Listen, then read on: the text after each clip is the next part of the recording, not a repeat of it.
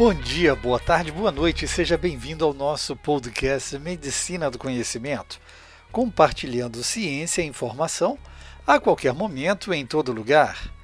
Eu sou Pablo Guzmão, anestesiador.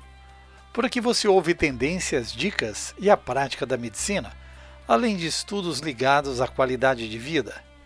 E como compartilhar e multiplicar?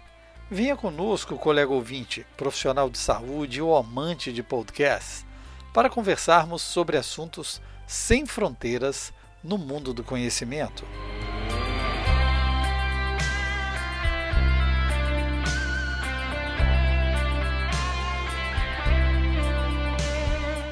Você já se imaginou vivendo todos os dias em temperaturas abaixo de zero em um deserto de neve?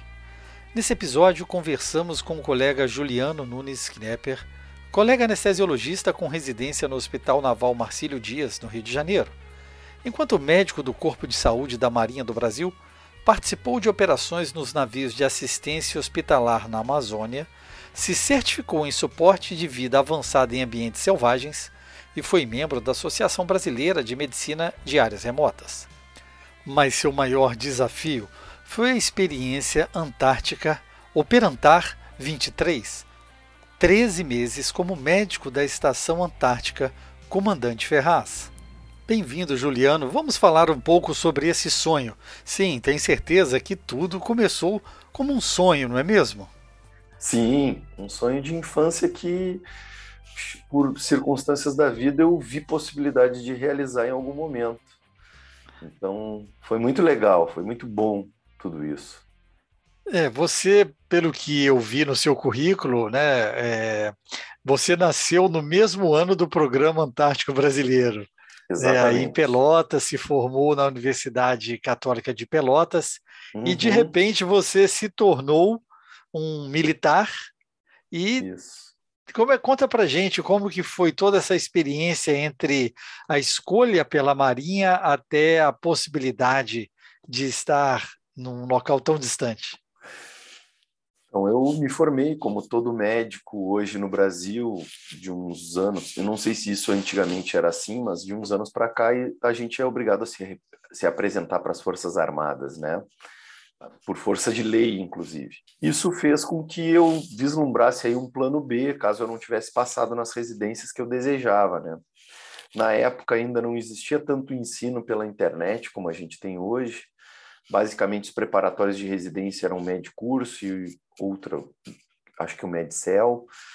E aqui no Sul, especificamente no Rio Grande do Sul, as aulas eram presenciais em poucas cidades pontuais. E isso fez com que eu pensasse, bom, eu tenho que ficar nessas cidades. E acabei escolhendo a Marinha, porque nas cidades da Marinha tinha medcurso presencial. E foi uma feliz grata surpresa, assim, o destino me carregou pela Marinha como médico temporário. Eu descobri na Marinha as missões, né, que eu tinha muito interesse em fazer. Por exemplo, eu quis muito ir para o Haiti, não consegui. Eu consegui para a Antártica, mas não consegui para o Haiti. E acabei descobrindo que, não tendo a residência, fazendo a prova do Corpo de Saúde da Marinha, para aquela especialidade pretendida. Em algum momento da carreira, a Marinha te chama para o Hospital Naval Marcílio Dias para te formar naquela especialidade. E assim eu fiz. E foi muito bom. Eu acabei adiando os planos da residência para fazer algumas missões operativas da Marinha, dentre elas a ser médico da Estação Antártica. Eu fui para a Amazônia também. É, na Amazônia, a Marinha tem alguns navios, não só na Amazônia, mas no Mato Grosso, também no Pantanal, alguns navios de assistência hospitalar. Eles atendem basicamente populações ribeirinhas que não têm acesso à saúde, não têm acesso a PSF no nosso país, que é tão difundido, mas em algumas localidades ainda é muito carente. Então eu cheguei em algumas vilas na Amazônia que não tinha não tinha posto de saúde, era uma vila familiar e a gente chegava lá para atender essas pessoas e ser um braço do Ministério da Saúde, ofertando saúde, é, atendimento básico para essas pessoas. Fiquei seis meses na Amazônia, voltei para o Sul e lá me candidatei para participar do processo seletivo do Programa Antártico Brasileiro. É um, um processo seletivo dentro da própria Marinha, no qual os médicos de carreira podem se candidatar para concorrer. Tem uma inspeção de saúde bem, bem severa, porque nós vamos ficar num local de deficiência de assistência à saúde, né? Não só para o médico, como para todos os componentes do grupo base que vão permanecer lá por mais de um ano. E tive felicidade em ser escolhido. É, e ficou a minha ida programada para o novembro de 2014 e regressar ao Brasil em novembro de 2015. Bacana essa ideia de transformar eh, sonhos em realidade e também eh, o que a gente fala aqui dentro do medicina do conhecimento, que é muito mais do que ciência, é também é pensar em qualidade de vida. Eu queria que você falasse como é que foi essa preparação sua, não só científica, da formação de atendimento de urgência e emergência em locais remotos, mas também a sua saúde mental. Como que você se preparou para ficar tão distante durante mais do que um ano na Antártida? É, primordial é ter o apoio e suporte da família. Isso eu tive desde o início que eu manifestei intenção em participar da missão. É, como tu bem falou, o programa Antártico ele nasceu praticamente junto comigo. Hoje o programa Antártico for, é, é comemorou 40 anos, né? Nesse ano. E a Marinha, ele não é um programa da Marinha, ele é um programa de Estado do governo brasileiro, é, suportado por três ministérios: Ministério da Ciência e Tecnologia, Ministério da Defesa e Ministério das Relações Exteriores. E através todo esse tempo permitiu que é, esse tripé, esses três ministérios adquirisse muito conhecimento sobre o programa Antártico e sobre a permanência dos, dos brasileiros na Antártica, né? O objetivo de estarmos lá tem um contexto geopolítico importante para o Brasil, né? mas também porque a Antártica é muito próxima do, da América Latina, da América do Sul, e o clima de lá afeta diretamente o nosso país. Então, é muito interessante estarmos lá para pesquisarmos de que maneira isso ocorre. O sonho de ir para lá era um sonho de criança, de ler livros e enciclopédias e a era de desbravamento da Antártica, Shackleton, tudo isso eu sempre tive contato durante a adolescência, a infância. É... A Marinha é muito sábia nesse aspecto, porque ela faz com que o pessoal que vai permanecer lá um ano conviva um ano antes aqui no Brasil. Então a gente vai para uma servir num local aí no Rio de Janeiro, é, no, na estação de apoio antártico que fica aí no Rio, e aí nós passamos a conviver no dia a dia, nos preparando para a missão que será no outro ano. Isso permite com que a gente conheça os, os, os, os amigos, os, os companheiros dessa jornada, né? Até para a gente conhecer os, os humores da pessoa, a rotina, como que a pessoa lida com seus problemas do dia a dia. E isso faz com que haja uma grande unidade no grupo, né? A gente fica muito unido e isso ajuda muito a suportar a ausência da família lá, né? Hoje em dia, até essa ausência ela é mais relativa, porque nós temos internet, nós temos é, telefonia, então, é chamada de vídeo a qualquer momento, é, dá para ver filmes em streaming, é, fazer chamadas de vídeo para família, para amigos. Eu fiz muita chamada de vídeo com escolas lá para mostrar a estação para estudantes. A Marinha também ela me concedeu uma preparação com diversos cursos, é, ATLS, ACLS, eu fiz o WALS, que é Wilderness Advanced Life Support, que é um curso voltado para medicinas de áreas remotas, né? E isso faz com que o médico, é, atuando nas, em áreas remotas, não necessariamente na Antártica, né? Um veleiro a, 200, a 100 quilômetros da costa do Brasil é um, um local de área remota, né? Que a gente vai ter escassez de recursos para tratar qualquer coisa. E esse curso plantou a semente de pensar fora da caixa com relação a questões médicas, né? A nossa formação ela é muito centrada na questão de, do intra-hospitalar, ou no máximo um, um PHTLS, né? Do, do SAMU, mas tu vai ter disponível monitor, tu vai ter disponível vários utensílios ali para intervir num paciente. E nas áreas remotas tu até pode ter isso, mas tu tem a escassez, isso vai acabar.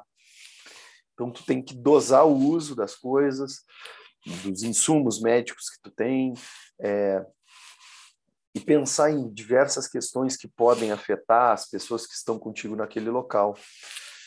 Eu fiz todo um processo de preparação para a missão, contando com o contato do colega que lá estava, né?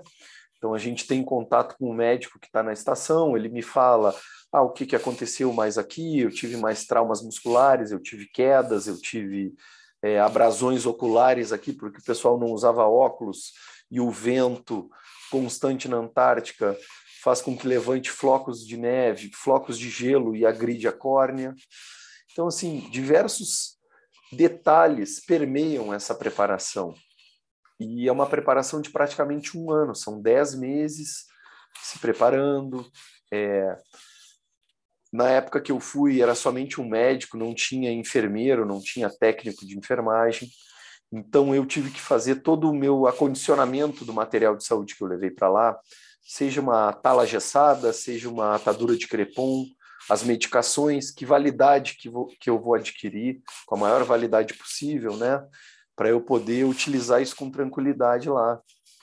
Os antibióticos que eu vou levar, eu não, eu não tenho um, um galpão para eu armazenar tudo, né? Eu tenho que usar isso de maneira consciente, né? E, e, focar nos problemas, né? Eu vou direcionar, vou ter mais coisas de amplo espectro, de não, não tão não adianta ter lá um antibiótico caro que resolva, mas que seja de, de utilização limitada, entende? Então, todos esses pequenos detalhes é, no convívio do dia a dia, na preparação da missão, a gente já respira isso 24 horas. Interessante você mostrar que a preparação ela vem de um tempo prévio e que se torna um grupo né? E esse é o modelo do trabalho do anestesista, trabalhar em grupo, né? Uhum. um ajudando o outro. E Mas além do processo militar, você também desencadeou, eu acredito que, pesquisas científicas ligadas ao Ministério da Ciência e Tecnologia. O que, que exatamente é, vocês é, fizeram na, lá na base, focado na parte científica do processo? Bom, é, com relação à parte científica, o CNPq anualmente lança um edital e ele seleciona projetos de pesquisa que vão ser executados na Antártica. No Brasil, tem alguns pesquisadores que fazem isso há muitos anos. Já são pesquisas consolidadas mundialmente, reconhecidas. Né? Nós temos um pesquisador chamado é, o Dr. Jefferson, aqui da Universidade Federal do Rio Grande do Sul. Ele tem o projeto Criosfera, e ele tem um módulo no continente antártico, lá próximo ao Polo Sul, mais próximo do Polo Sul do que a nossa estação, e lá eles extraem é, o gelo da profundidade. É, a camada de gelo a 10, 30, 100 metros de profundidade, porque eles conseguem pegar daquele extrato de, de gelo os gases atmosféricos de milhares de anos atrás. Isso tem um impacto direto na nossa, no nosso dia a dia, pela vida que a gente leva hoje em dia utilizando combustíveis fósseis, né?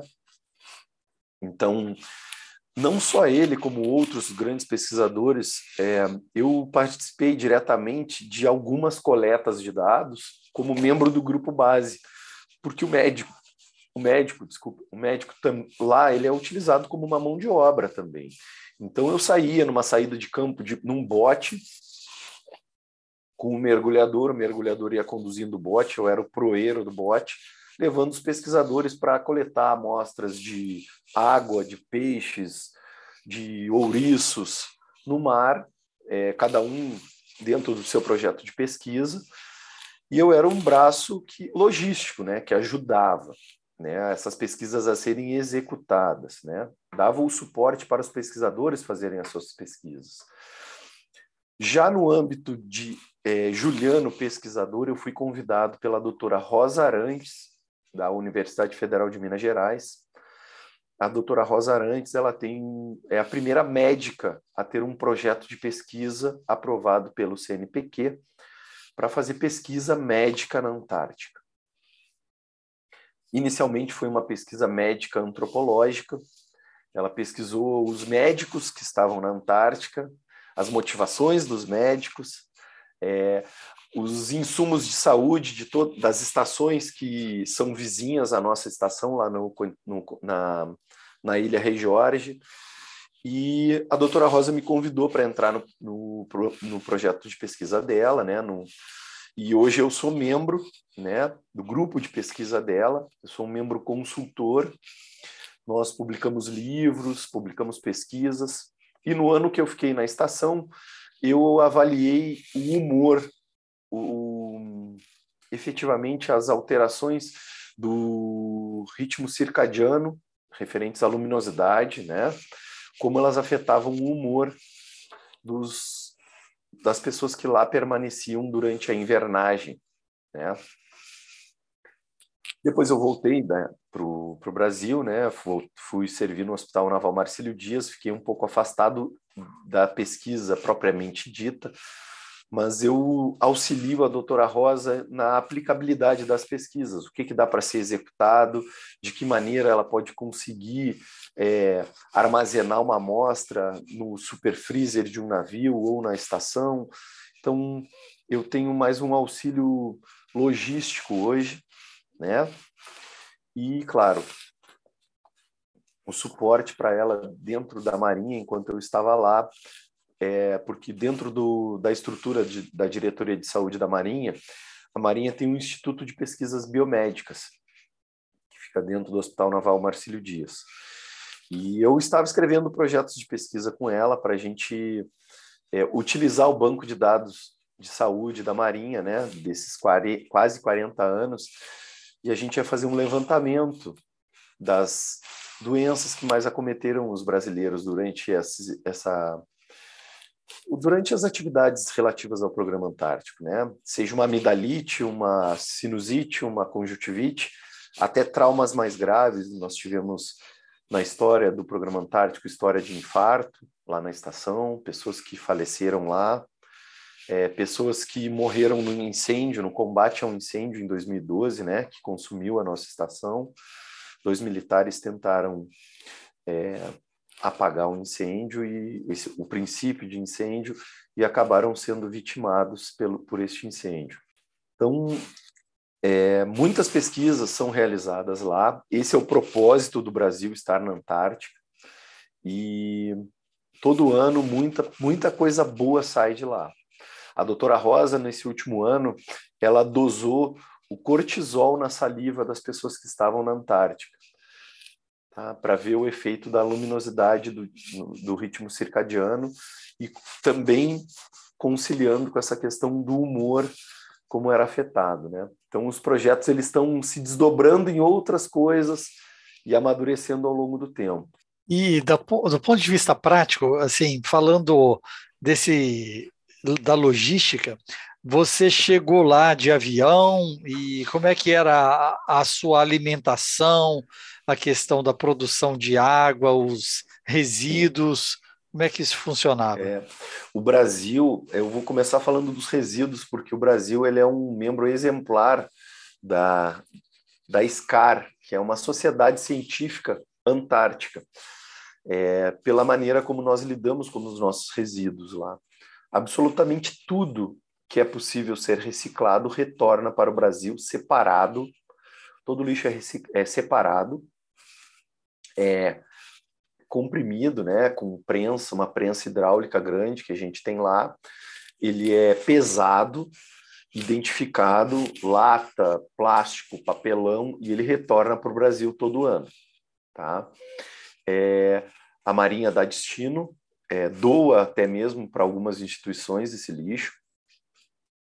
E o lixo orgânico ele é incinerado. Lixo orgânico me refiro a restos de comida, tá? O lixo é, de águas sujas que a gente chama, que é o sanitário. o Brasil tem uma estação de tratamento de esgoto.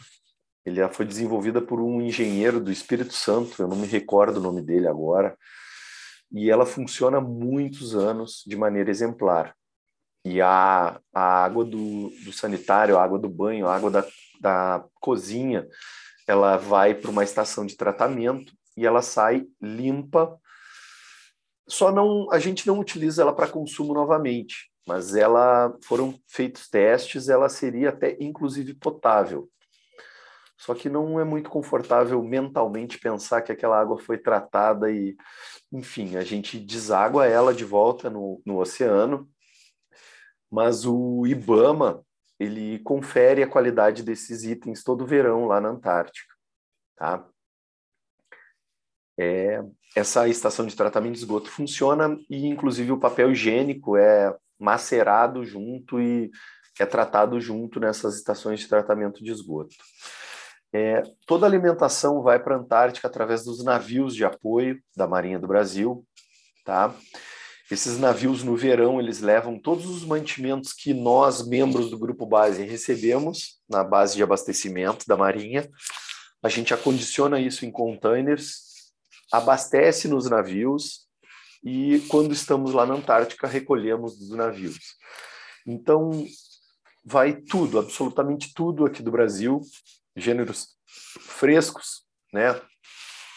Ovos, leite, leite em pó, é, gêneros que não são é, arroz, feijão, carne, congelados, refrigerante, ser, tudo, bebidas, vai tudo nos navios e é feito um dimensionamento para atender a população da estação no verão e justamente no inverno.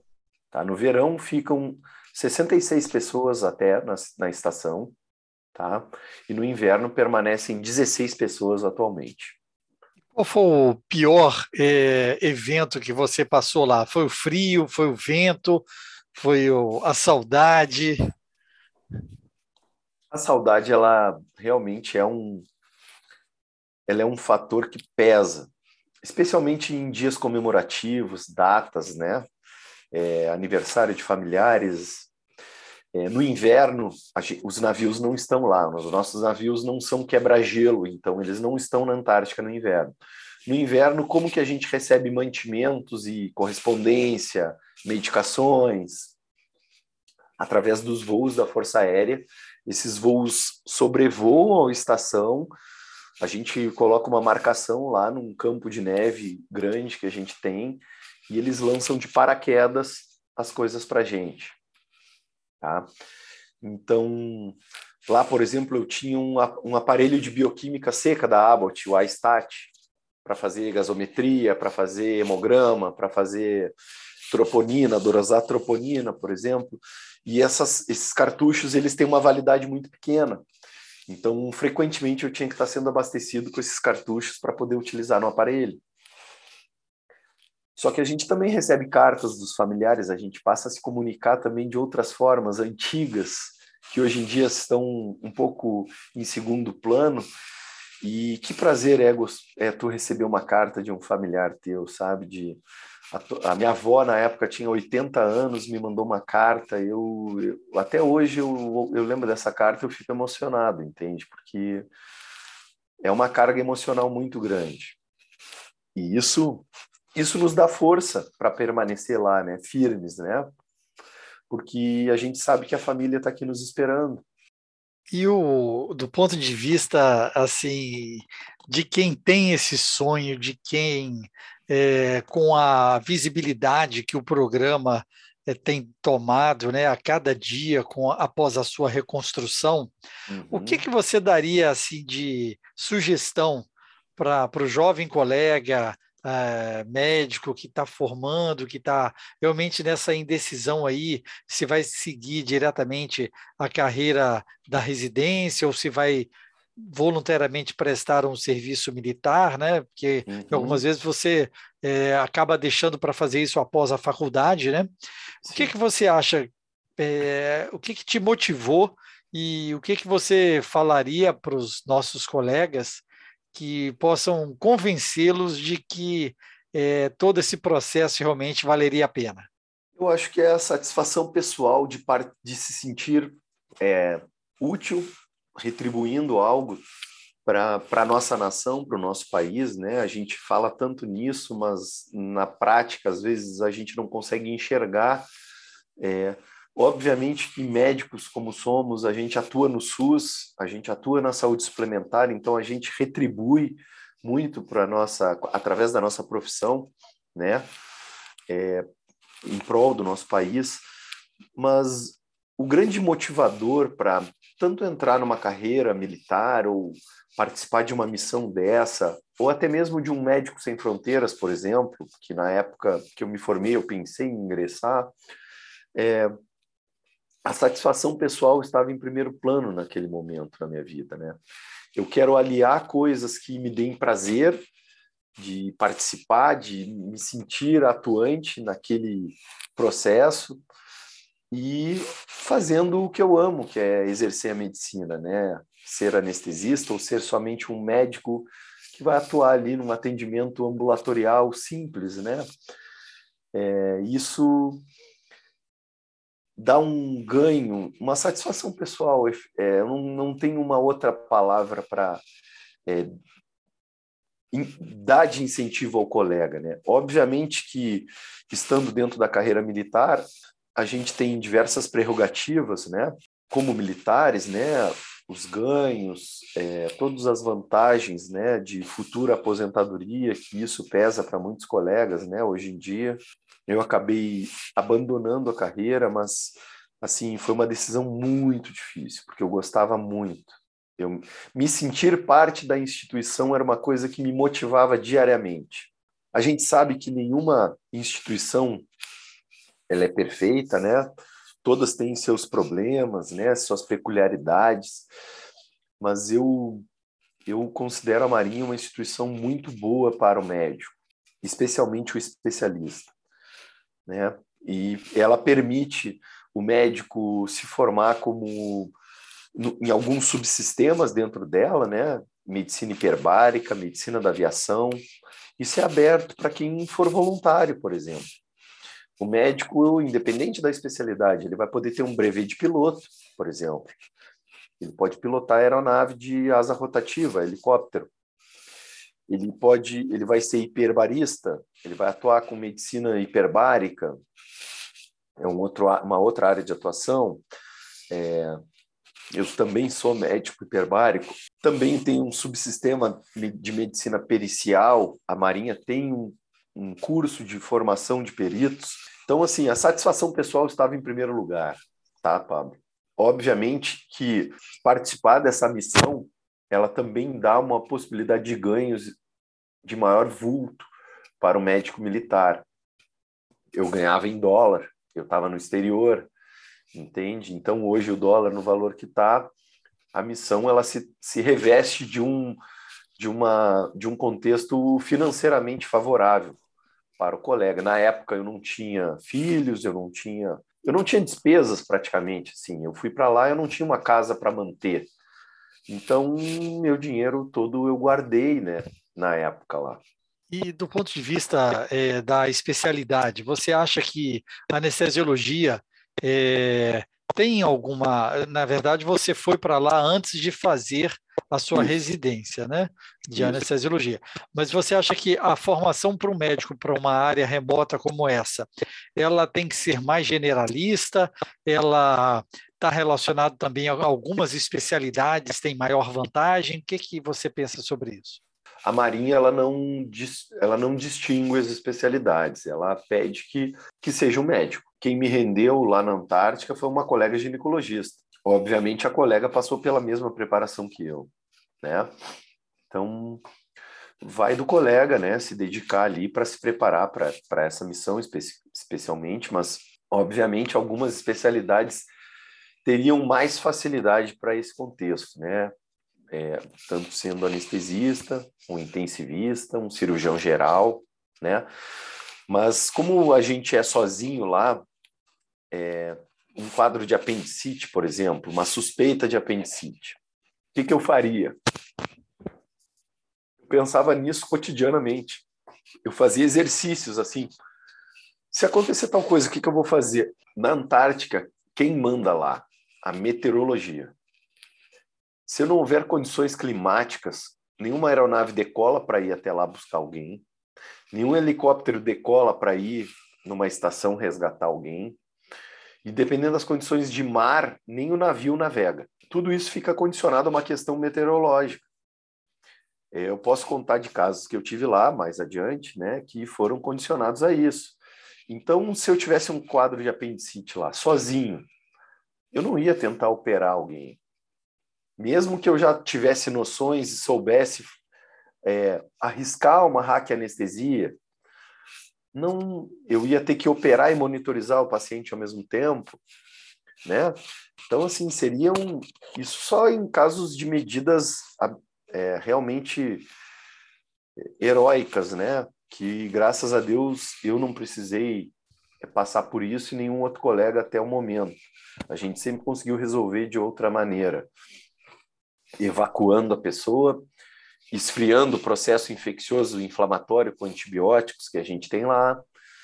Na estação, a gente tem dois leitos de CTI que são é, manejados, abastecidos para manter até dois pacientes graves por dois dias. Então, se eu tivesse uma pessoa grave, eu poderia mantê-la quatro dias, né? Com drogas, com soro, infusões, equipos, é, sondas, tudo. Os meus recursos eram escassos, eles iriam acabar. Eu precisava evacuar as pessoas o quanto antes. E a evacuação lá para emergências realmente é uma, um assunto bem delicado. Não, sem dúvida, é uma estratégia militar e Uh, além do nosso atendimento científico, nós temos que também ter essa visão de militares para uma região né? como essa, da logística Exato. e até mesmo é, de fazer as coisas certas né, com critério dentro do que é possível. Isso. Né? né quando a gente chega lá para começar a nossa missão, a gente está junto com o médico que esteve lá um ano. A gente fica junto lá duas semanas. Nessas duas semanas eu faço contato com os médicos das estações ao redor, me apresentando, me colocando à disposição para auxiliar em alguma necessidade e dizendo que, se houver necessidade, eu também pedirei auxílio para que a gente possa se mutuamente se apoiar nesse contexto, né? Eu tive solicitações de ajuda no inverno antártico, no mês de julho, era um dia que estava menos 32 graus de temperatura, e o paramédico polonês, que é a estação mais próxima da nossa, no, na Bahia, lá, é a da Polônia. O paramédico polonês me mandou, me ligou, né? E em inglês, falando comigo, e com sotaque de polonês, eu com meu inglês com sotaque de brasileiro.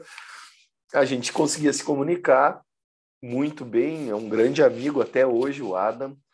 E o Adam me pediu ajuda porque tinha uma pessoa lá na estação polonesa com dor pré-cordial. Era um senhor de 60 anos, tabagista. E eu, meu Deus do céu, esse senhor deve estar infartando. Pedi autorização para o meu chefe, expliquei para ele: olha, o paramédico polonês me, me solicitou apoio, que, que o senhor acha?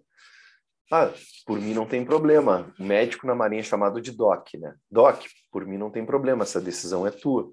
Eu disse, não, chefe, eu gostaria de ir lá dar apoio a ele. Bom, vamos pedir autorização de Brasília, que é a sede do Programa Antártico. O Programa Antártico ele é subordinado, né, diretamente ao comandante da Marinha, dentro da Marinha, né?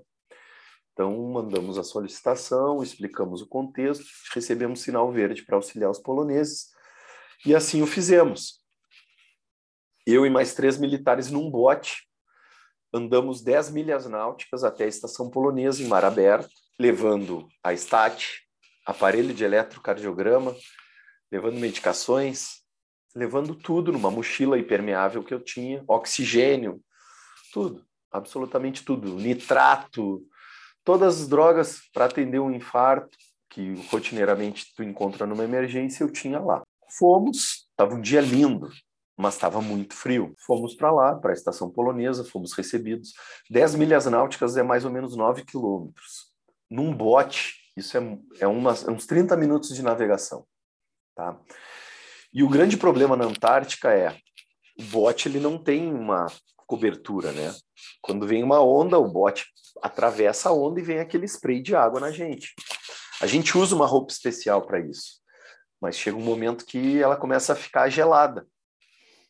E aí é, começa o quadro de hipotermia, né? Chegamos na estação polonesa, nos aquecemos, fomos recebidos com chá, com é, comida. O paciente estava na enfermaria, fui lá atendê-lo. Felizmente não era um infarto.